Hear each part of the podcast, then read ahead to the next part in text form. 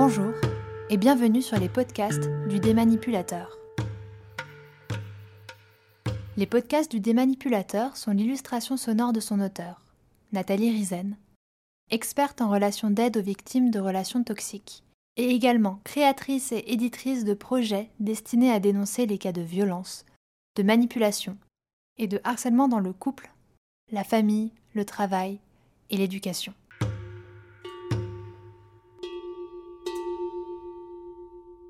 La relation toxique est une relation de dominant à dominé, de sujet à objet, dans laquelle l'un va demander à l'autre d'abdiquer sur certains aspects de sa personnalité, dans le seul but de lui nuire, de le dévaloriser, de l'humilier, voire même de le détruire.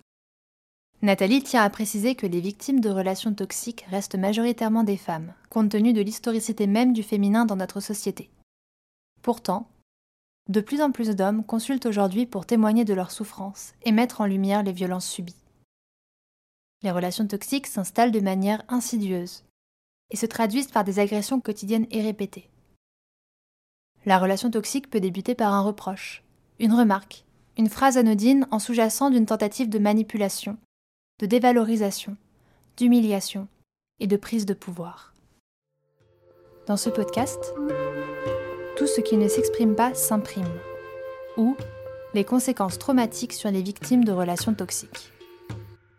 Les violences liées aux relations toxiques sont extrêmement traumatisantes pour ceux qui les subissent, et elles vont avoir un lourd impact sur la santé mentale et physique des victimes.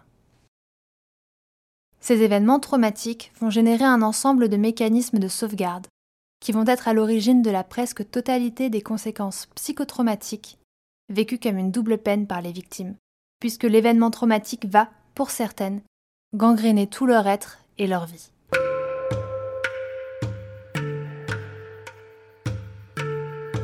Le point de départ, c'est la sidération traumatique.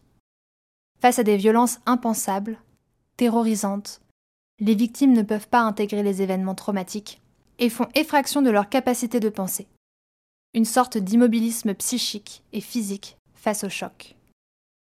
Plus les situations sont impensables, un proche ou un conjoint qui violente, plus la victime va basculer dans une paralysie psychique et physique qui l'empêche de pouvoir identifier et conscientiser l'événement qu'elle est en train de vivre.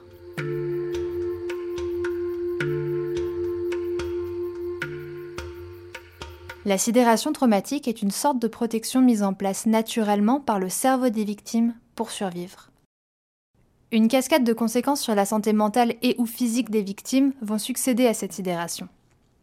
À partir du moment où les fonctions supérieures sont paralysées, lors de la sidération, la réponse émotionnelle ne peut plus être modulée et le cerveau va disjoncter.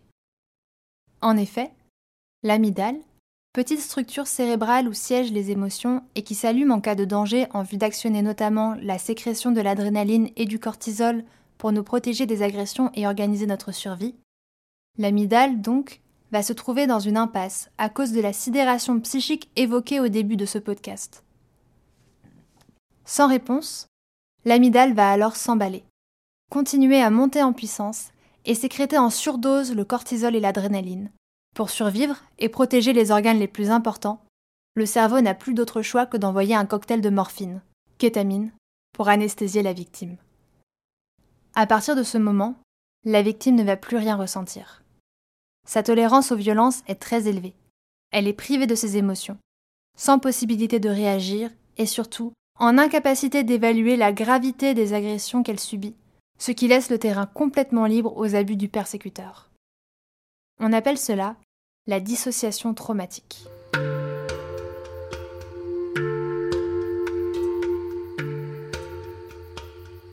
La dissociation traumatique va créer une interruption de la mémoire saine, pour laisser place à une véritable bombe à retardement, la mémoire traumatique, en lien direct avec les troubles psychotraumatiques. Pour mieux comprendre, une mémoire saine est une mémoire évolutive, une mémoire qui change et évolue selon le contexte et les âges. Une mémoire traumatique est une mémoire qui reste figée dans le passé. La mémoire traumatique contient tous les faits émotionnels, sensoriels, douloureux et violents liés à l'événement traumatique. La victime est marquée au fer rouge, et subit cette mémoire traumatique en étant submergée dès qu'un lieu, une odeur, un bruit lui rappelle l'agression. Les conséquences sur la santé mentale de la victime sont immenses. Terreur, culpabilité, détresse, perte d'estime et de confiance en soi, anesthésie émotionnelle, insécurité, addiction, perte de sens, peur, impossibilité de se projeter. C'est comme une épidémie invisible. Tous les jours, les victimes s'enfoncent un peu plus et sont gangrénées par le mal qui les ronge. Ce qu'il faut comprendre, c'est que dans les cas de violence psychologique, la personne est exposée de façon régulière et répétée aux agressions. Après l'effroi des premières violences, elle n'a pas le temps de prendre soin d'elle-même et de ses blessures psychiques. Elle devient comme un zombie, anesthésiée et coupée de ses sens. Cette absence de reconnaissance et d'identification, ainsi que la possible remise en cause du récit, l'isolement et la solitude, place la victime dans une détresse et un désarroi immenses. Elle a besoin d'aide, mais elle n'arrive souvent pas à le formuler car elle est anesthésiée, dissociée. Pour survivre, elle trouve souvent la solution de se suradapter, ce qui l'épuise et l'anéantit. Dans son ouvrage, Dis maman, raconte-moi mon histoire, violence post-séparation et instrumentalisation de l'enfant, disponible sur amazon.fr, Nathalie vous explique comment elle se tient aux côtés des victimes de relations toxiques pour faire entendre leur détresse.